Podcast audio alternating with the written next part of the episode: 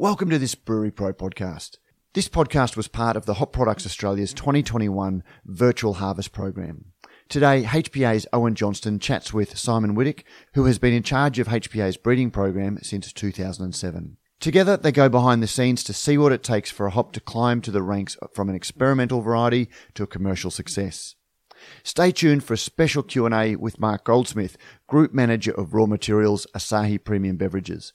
Mark has been involved in many brewing trials during his time in the industry. He knows exactly what it takes for an experimental hop variety to be considered for inclusion in a commercial release beer. If you'd like to go straight to the Q&A, check the show notes for time codes.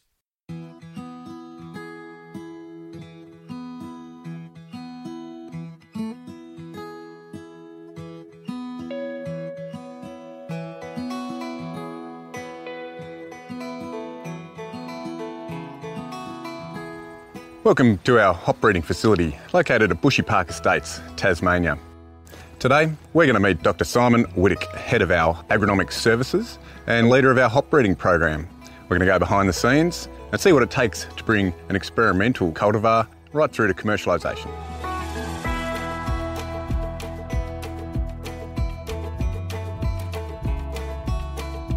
The beer industry's evolved in a big way, and so has our hop breeding program. It began way back in the 1950s, when our focus was on improving alpha acid yield. Then, the early craft beer movement rolled around in the 1980s, and beer drinkers began to move away from low aromas and bitterness toward more diverse flavours. So we changed tack to give the brewers what the people wanted and began to breed uniquely Australian flavour hops.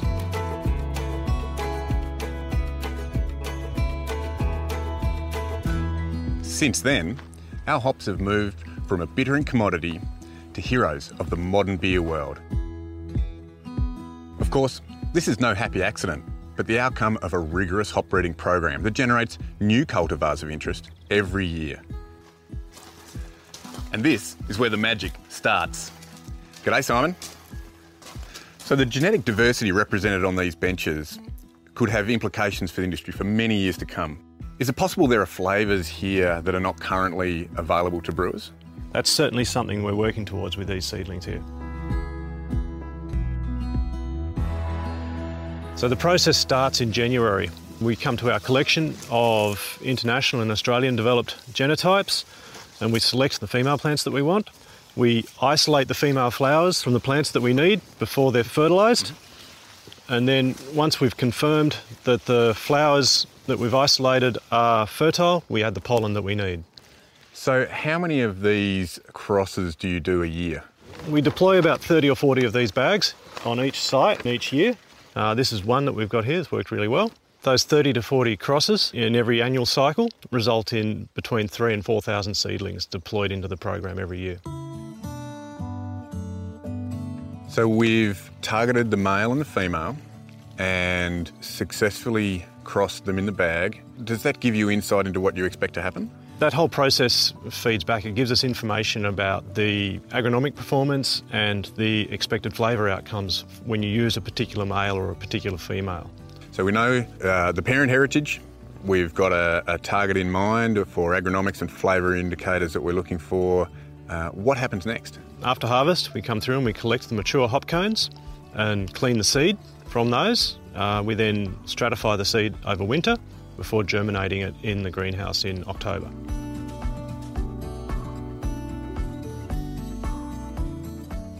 So we reduce the seedling population systematically over a number of years. What's the, what's the very first uh, stage of screening? So the very first stage of screening is on sex phenotype. We've collaborated with UTAS and Diversity Arrays Technology in Canberra to develop a molecular marker system that has the capability of differentiating female from male plants in the nursery. Hmm. What's the benefit of applying molecular marker technology? So, being able to identify female plants early in the process, we're able to deploy a higher quality of material into our field trials.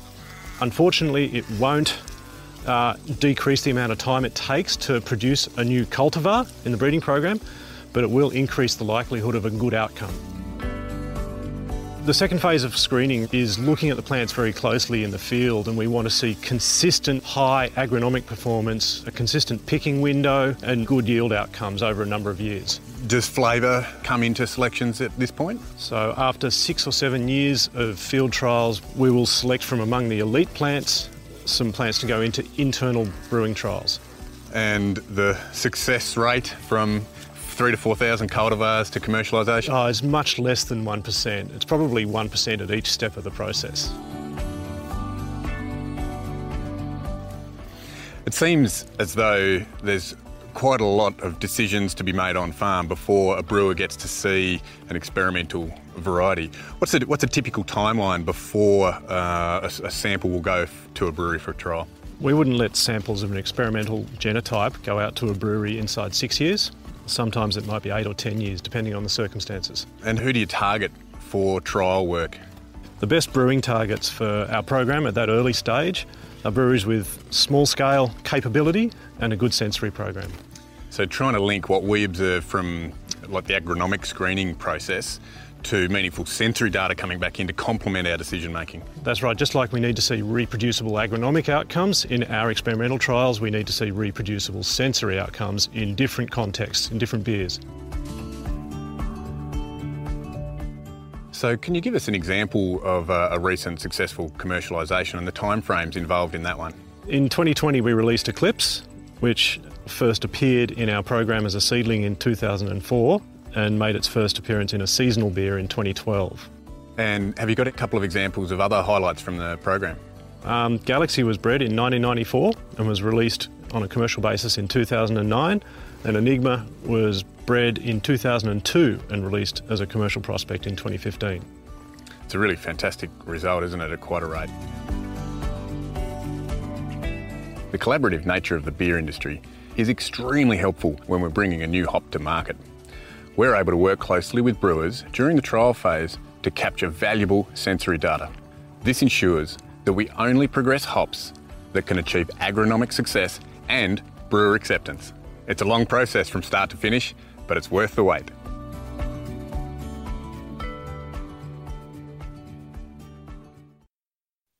G'day. Thanks for taking the time to tour our breeding facility.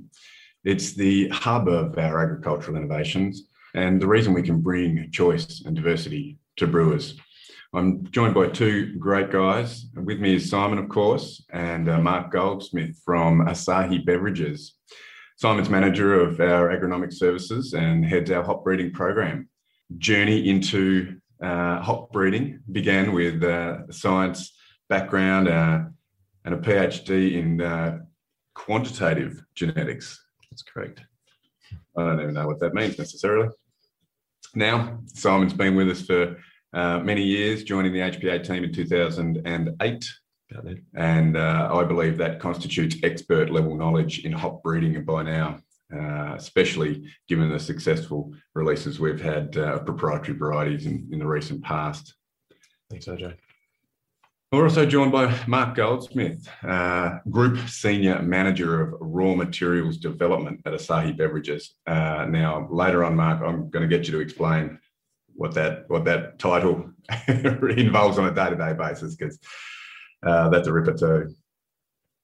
Mark's been actively involved in uh, brewing trials uh, with our experimental varieties for many, many years. Uh, and, and Mark, you're approaching 30 years in the industry through various quite well-known operations like uh, Matilda Bay, CB, SAB Miller through that period, AB InBev, and now more recently Asahi Beverages. Uh, you've uh, keen interest in raw materials has seen him contribute to quality assurance, production, research and development, as well as brewery support over this long journey. And uh, I thought this was quite interesting, Mark, and I wasn't actually aware of this, that your PhD uh, was in the mechanisms and control of light strike. We'll have to have a beer and talk about that at some point. Anyway, uh, welcome. Thank you for making yourself available and uh, sharing your experience of uh, agricultural innovation and particularly uh, particularly your insights into into hops. Uh, thanks, Simon and OJ. Welcome. it's nice to be here, and I hope there's some people out there listening. So welcome the opportunity to uh, say something about what we've done and what I've done at CUB and uh, the various roles I've had. Thank you. Uh, I'm going to take the opportunity to pepper these guys with some questions. And Simon, first one's for you. There's only a handful of hop breeding programs in the world. Uh, does ours differ in any particular way? Yeah, I think the um, the main difference that we have in our program is is a structural one within the business, and that we're completely vertically integrated, and we own the process from plant breeding to propagation, deployment, production, and marketing. So, uh, other programs around the world there tend to be different stakeholders at different stages along the way. So we can be a little more clear in our decision making, possibly um, have a bit more control in those areas. So. Uh, a, a timeliness of uh, you know an outcome and a decision to progress or not to progress is, is somewhat easier in this vertically integrated business. If so long provided that we are clear on our objectives within the business. Yeah, yeah, yeah. Um, are you seeing any from both our program and from other programs? Are you seeing any uh, global trends emerging in hop breeding in the recent past? I think the the interesting ones that I've noticed recently is the push towards um, more efficient growing methodologies with a with a, an emphasis on sustainability. So improving yield, improving water use efficiency and nutrient nutrition and things like that. Mm-hmm. I think that might be that'll be the another part of the next generation of hop breeding efforts. Is is the the quest for higher alpha still active? Definitely, yep. I think so. That that's a, an important factor for a hop producer and for the brewing industry globally. That the yield of alpha uh, per hectare is a is a really critical um, element of the the hop and beer world. Does does the quest for alpha influence the way we approach our current mm, value paradigm in our breeding program? That's an interesting question, that one, OJ. Um, question without notice. Yes, absolutely. um, well, well, I guess it, it is interesting in two ways. One, we need to maintain the capability to deploy high alpha hops, mm. should that be what the market requires. So we need to maintain those genotypes that we know produce high yielding, high alpha um, offspring that we can assess. Uh, the, the other element is that a lot of the modern high intensity flavor hops tend to be associated with at least moderately high levels of alpha acid get the metabolite accumulation that's associated with true that. of ours currently, isn't it? That seems to be the case with uh, varieties like Galaxy and Eclipse and Big Secret and things like that. So the the the pursuit of alpha is still relevant, um, as is some of the some of those fundamental principles like overall agricultural yield. Um, what where does the balance lie? Can can you describe that? If a, if a hop has a, a, a great aroma um, but an average yield, uh, where do you draw the line and and it doesn't progress in the program? Yeah, okay. So we have a fairly definite approach to that in terms of the uh, experimentally derived yield estimates that we see. Uh, anything that has a flaw in that agri- agronomic or agricultural mm-hmm. context we are increasingly eliminating as early as we possibly can in the program. In, a, in the in the market context, the acreage required to develop the kilos or tons of hops to supply mm. the market, once you have a very low yield, the acreage just gets too big and the costs are too high. So even if you've got a brewer out there who might be ready to pay well above the odds, it just doesn't stack up mm. once you try and scale it out to a, a viable production scale. For sure. So there's there's that production element as well as the actual sort of uh, cost of goods sold perspective Absolutely. from the brewery. So yeah. there is a ceiling on price. Oh, definitely. You know, what, what one person might be mm. prepared to pay mm. for a specific variety doesn't mean that it's mm. possible to take that to market. Mm. The time it takes to determine whether an experimental variety can achieve favourable agronomic and flavour outcomes is reasonably long. Is there any way to shorten this? And are you working on speeding up the process? I have a might be a little out of step on this one uh, with people around the world. I, I, from what I've seen in my experience, my time here, one of the critical factors in achieving success once you go to commercial deployment is the number of years that you have had that genotype to play with before it gets to commercialization. We only get one shot per season. So we can improve the efficiency of different steps of the process. Um, but unless we completely change the production system, we're actually decreasing the time to market or, or between uh, crossing and deployment to market presents a big risk. You're saying there's a really strong correlation between us knowing more and more about the performance of a hop and its likely commercial success if it gets to that point.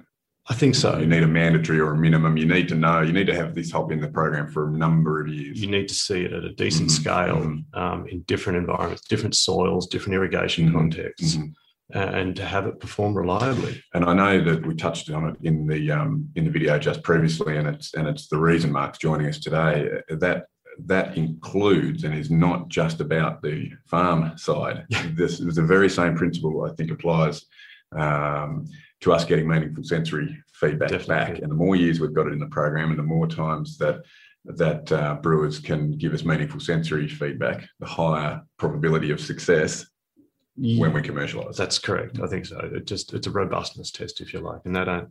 It just can't be achieved. All those different dimensions can't mm. be covered in a short time mm. period. I don't mm. think.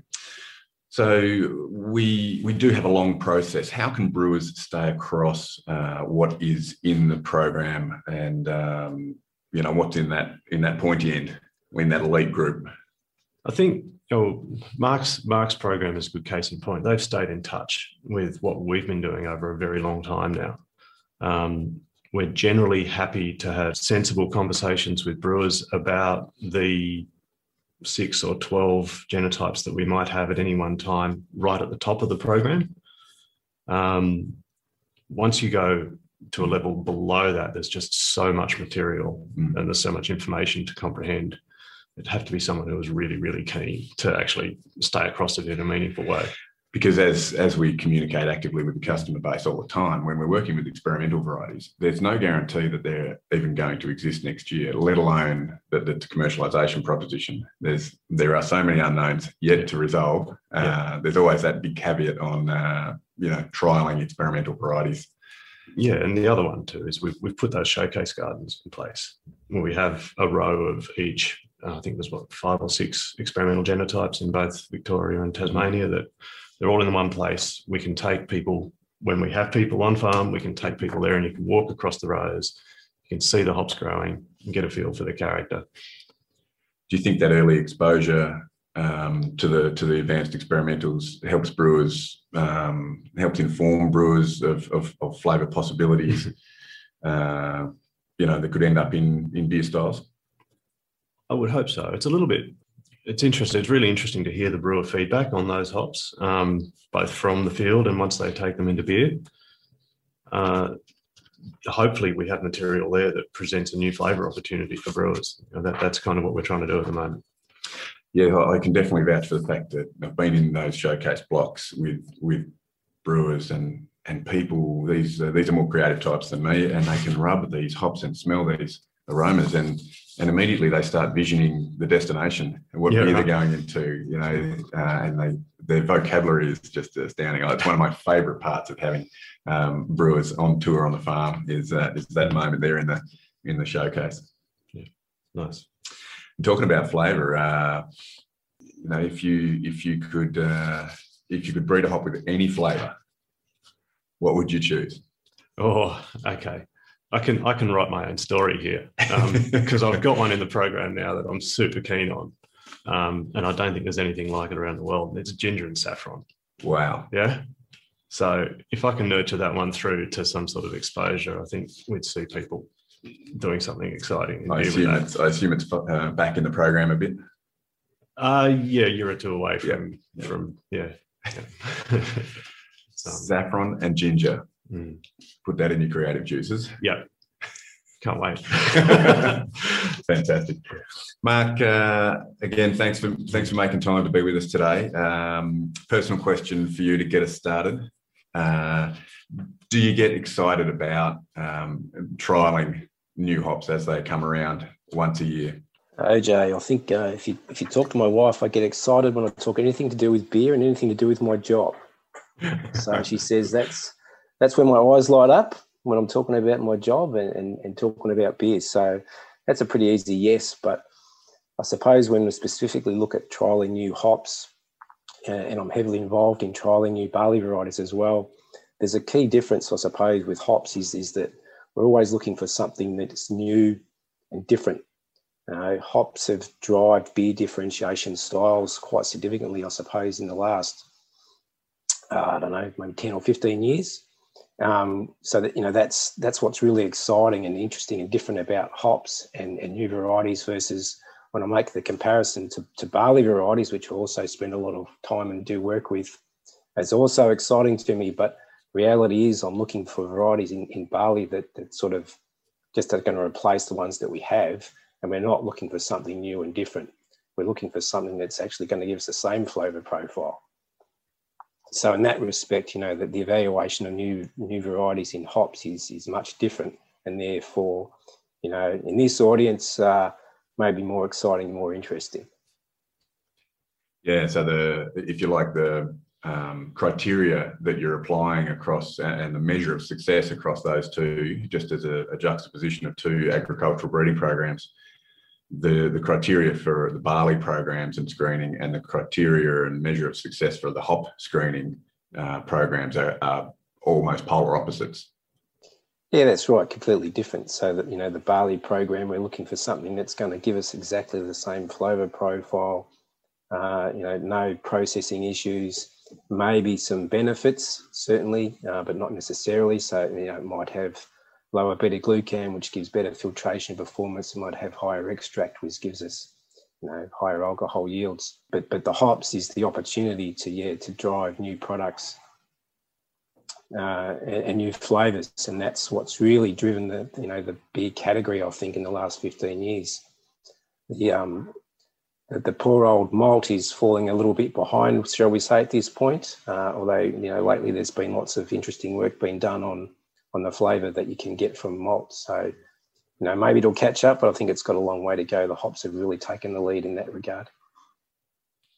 Yeah, most definitely, and and there are there are calls for that sort of flavour driven innovation in malt, um, and and I think the success of the hop industry, um, and and you know we're not HPA is potentially not that unique in the sense that we have shifted completely away from the traditional um, the pursuit of alpha, etc., which is more akin to the barley programs, and have pivoted over into flavour now. And and I think it's quite evident um, that the diversity of hop um, profiles out there now is is really quite stunning, quite impressive. Um, I mean, you mentioned about alpha. So when you know you look at alpha, I, I suppose my view on alpha is it's really just a commodity and and where the alpha comes from is is sort of less important when you're adding it purely for the uh, for the bitterness in the beer.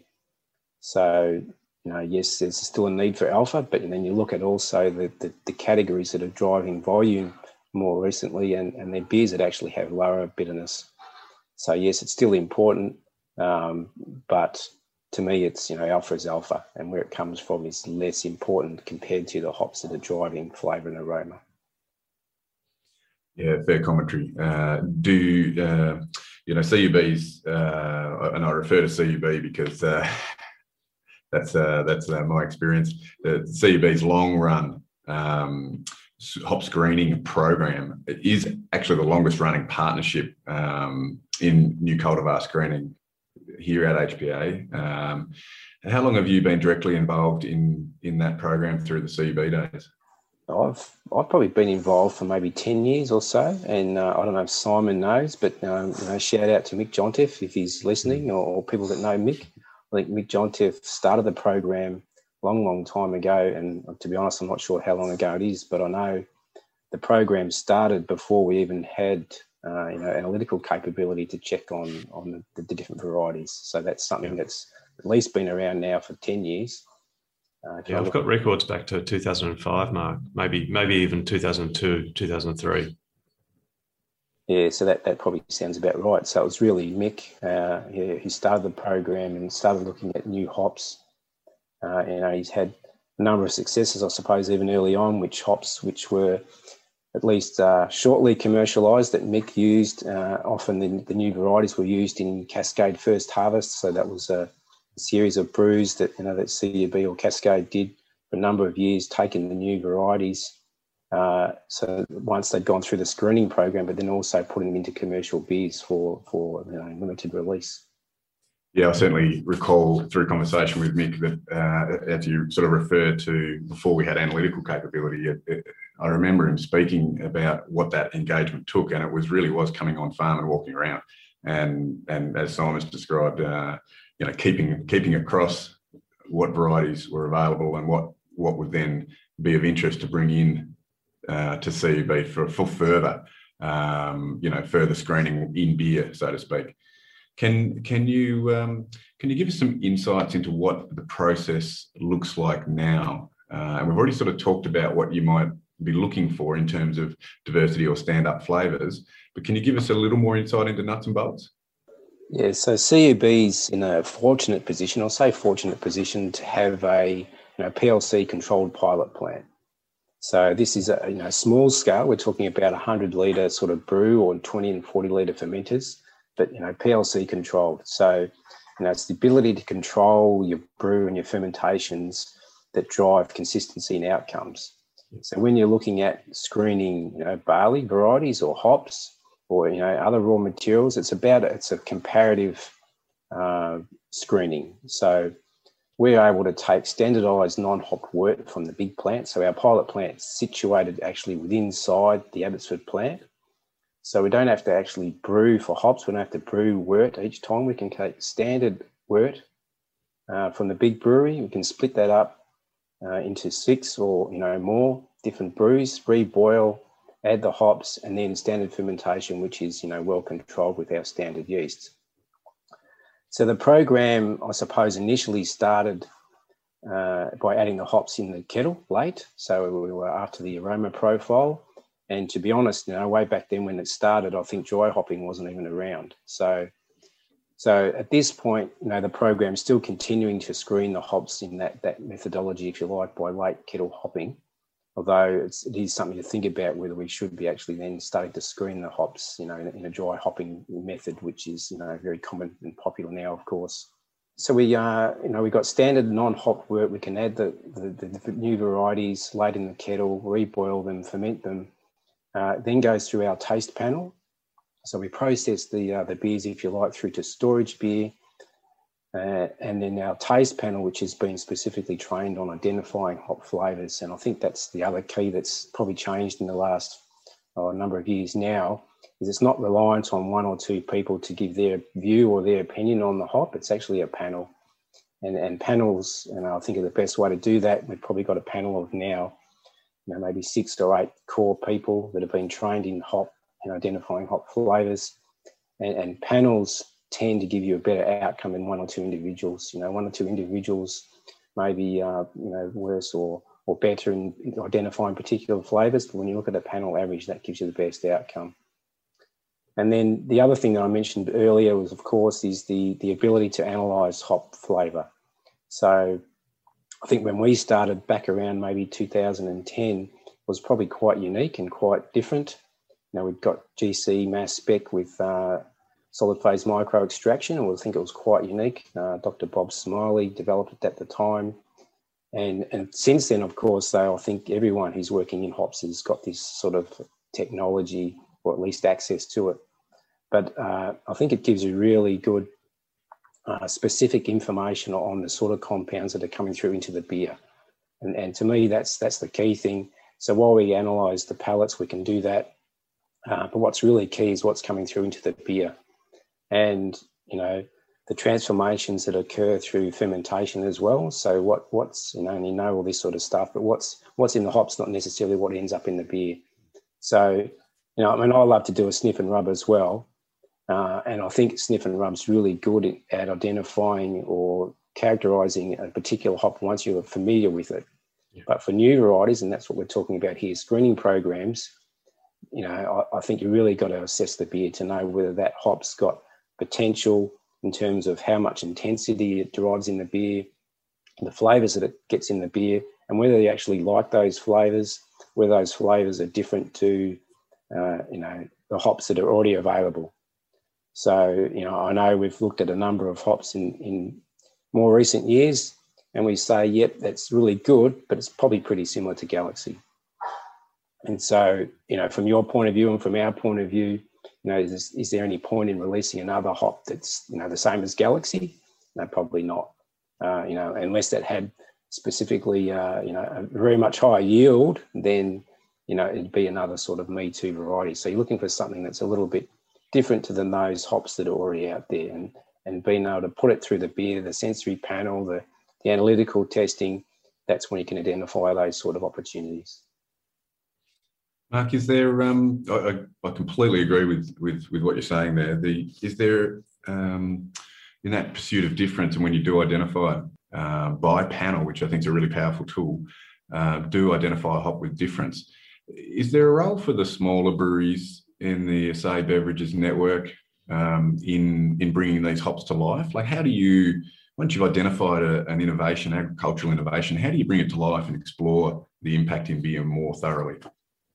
Oh, it's a great point you make, OJ. I, I think nowadays that, that the uh, the group has got some craft breweries under its wing is actually going to make that much easier. So if you go back through the past, I mentioned you know Cascade First Harvest as limited release was was a way to put new hops out there and get some really good consumer feedback. When you're a big brewery, everything tends to be on on you know large scale and so you're, you're taking a punt on whether those those beers are going to be successful in the market or not. You know, I, I, think we've released recently, you know, Fat Yak, Wild Yak have used, you know, some some more recent uh, new hop varieties, but of course they're done on a large scale. So that's a good point you make with the craft breweries. You've got that opportunity to do small batch uh, beers and get them out to consumers to get their feedback. So ultimately, yes, yes our, our, panel can have its own opinion on on what you know is a good flavour, but ultimately it's the consumers that decide what's successful and what's not. There's a big difference between um, you know a, a 25 or a 50 hec brew house, and even Cascade as the small brewery in the in the network at that time at 240 hecs or something like that. You know, there's with all the scrutiny that the traditional brands like Cascade come under. So there's there's definitely some potential there. So you know, there's many many craft breweries in our group now, and with the opportunity yeah, to do things much more nimble and quick and get that consumer feedback. So, yep. So we're sort of we're sort of talking generally about harnessing agricultural innovation. It's it's clearly quite tough um, and a long process. Can you give us a highlight from your time in the industry where you think uh, this has been particularly important or or successful in your in your experience? Agricultural innovation, I think these days is is around sustainability. So driving higher yields in particular, and the example I think the best example I've got is actually in barley, and and no-till um, farming systems in barley has really driven uh, agricultural yields and and reduced water usage. And you know, looking at what's happening with climate change, uh, essentially, you know, the, the drier climate, the warmer climate's moving further and further south uh, you know, hops as well, a very water intensive um, crop. And, and it's these farming practices that I think have, have really help us in sustainability, drive down water usage while still maintaining yield. Uh, and it's sort of, uh, you know, I think in the, in the video you mentioned molecular markers. It's that sort of uh, technology, new technology that's on the horizon that will help drive agricultural sustainability and, and uh, productivity going forward sustainability is a, definitely a topic that's on our mind, and and we've got um, got a, a full um, uh, presentation and and Q and A panel on sustainability later in the virtual harvest program. So uh, yeah, we seek to uh, share our current state of affairs on exactly those. Um, topics because it does it does dovetail into the whole uh, provision of choice and variety through the breeding program. We have to be sustainable in that way especially given the long timelines that we're working on. If we're not adapting the breeding program now for the the climate and market context in 20 years' time, mm. we're um, we're behind the eight ball. Mm. All right. Well, uh, I'd like to thank you both uh, for joining me today for a for a chat about uh, HPA's breeding program. Mark, thank you for sharing your personal insights and your experience. Um, it's always great to see you. I look forward My to next pleasure. time I can get into uh, get into Melbourne and have a beer with you. Yeah, thanks, mate. I look forward to uh, coming down to the gardens again when we get the opportunity. So thanks very much. You can download a full transcript of this conversation with links to other information in the show notes to this episode. Brewery Pro content is presented by Brews News and is designed for the brewing industry professional. If you have any suggestions for topics that we can cover, email us at cheers at brewsnews.com.au. Thank you for listening.